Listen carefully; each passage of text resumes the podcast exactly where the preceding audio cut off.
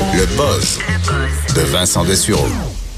Alors, Vincent, dans ton buzz d'aujourd'hui, tu nous parles de la NASA. La NASA aurait-elle trouvé de la vie extra extraterrestre dans les années 70, mais c'est pas c'est pas caché à quelque part ça là. Ben, ouais, oui, mais oui puis non. En fait, c'est que Oh. au-delà des conspirations, il y a, il y a peut-être vraiment eu une découverte de la vie à la NASA dans les années 70, selon une entrevue de Gilbert Levin ou Gilbert Levin, euh, qui est un, un enquêteur, enfin le- l'enqu- l'enquêteur principal de la NASA sur les expérimentations de la sonde Viking qui est allée se poser sur Mars en 1976.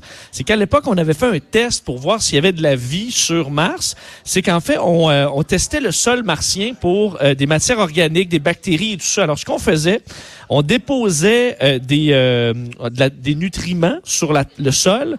Et euh, si ça se faisait manger en quelque sorte par des micro-organismes, ça émet un gaz. Et ce gaz-là, euh, ça montre que le métabolisme de certains euh, organismes sont en train de manger ça. Et euh, l'expérience a été un succès. On a en quelque sorte, on a repéré les gaz qui nous indiquaient la vie.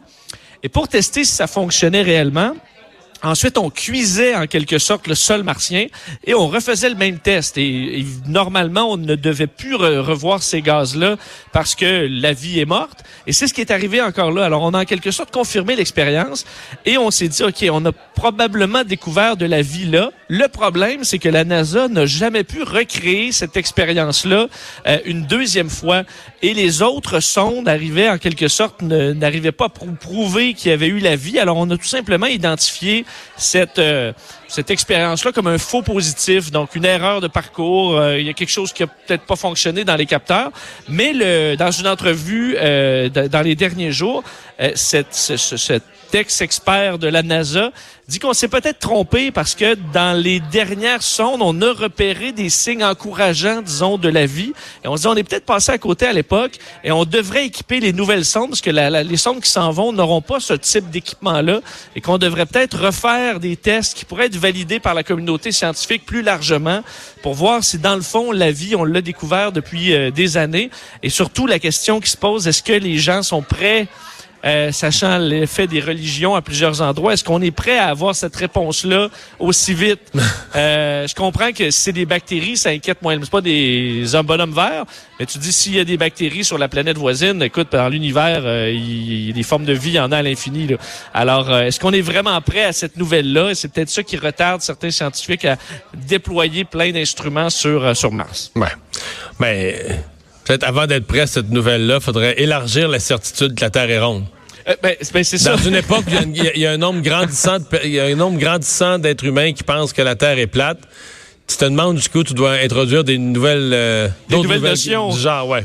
Bon, Ouais, bon. Euh, un lien étrange entre une grossesse stressante et le sexe euh, qu'aura le bébé. Oui, j'ai trouvé vraiment ce dossier-là super euh, fascinant Mais, aujourd'hui. non, mais Euh, est-ce qu'au premier chromosome, le stress ou pas, au premier chromosome, euh, c'est déterminé, non? Ben non, en fait, ce qu'on explique, c'est que les femmes qui sont stressées ont plus de chances d'avoir une fille.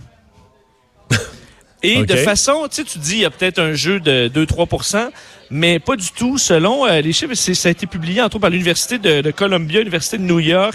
Euh, les, euh, on dit déjà, sais-tu d'a- d'ailleurs le, le rapport en général combien l'humain produit d'hommes versus de femmes? Non? C'est 105 hommes pour 100 femmes.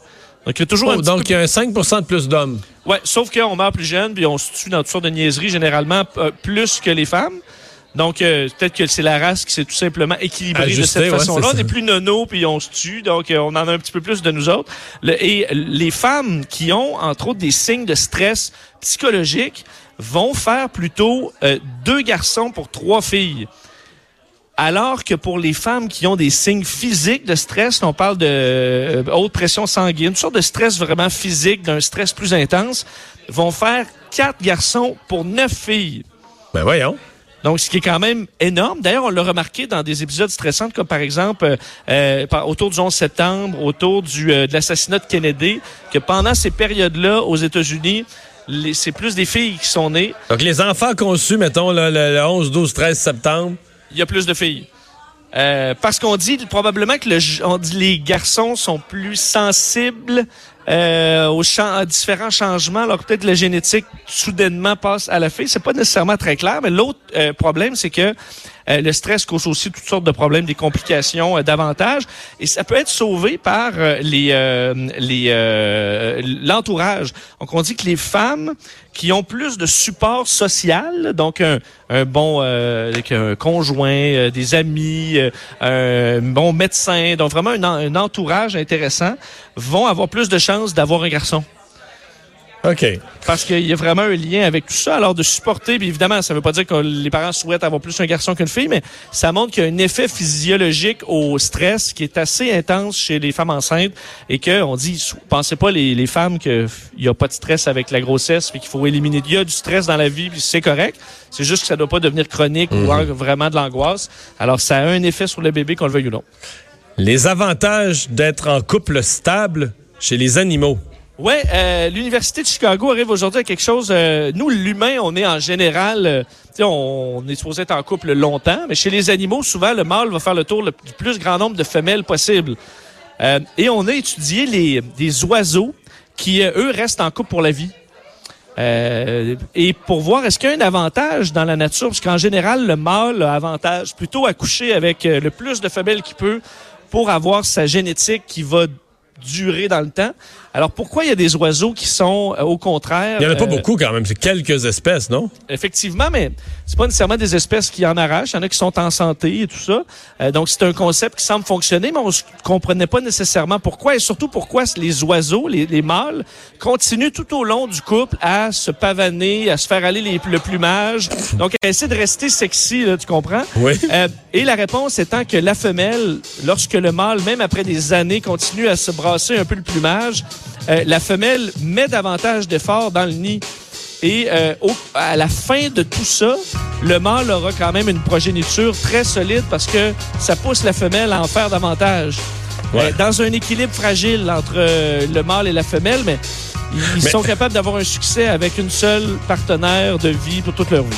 En gros, Vincent, dans la plupart des espèces animales, le mâle sème à tout vent sans être fidèle à une femelle. Quelques espèces d'oiseaux, le mâle est parfaitement fidèle à la femelle.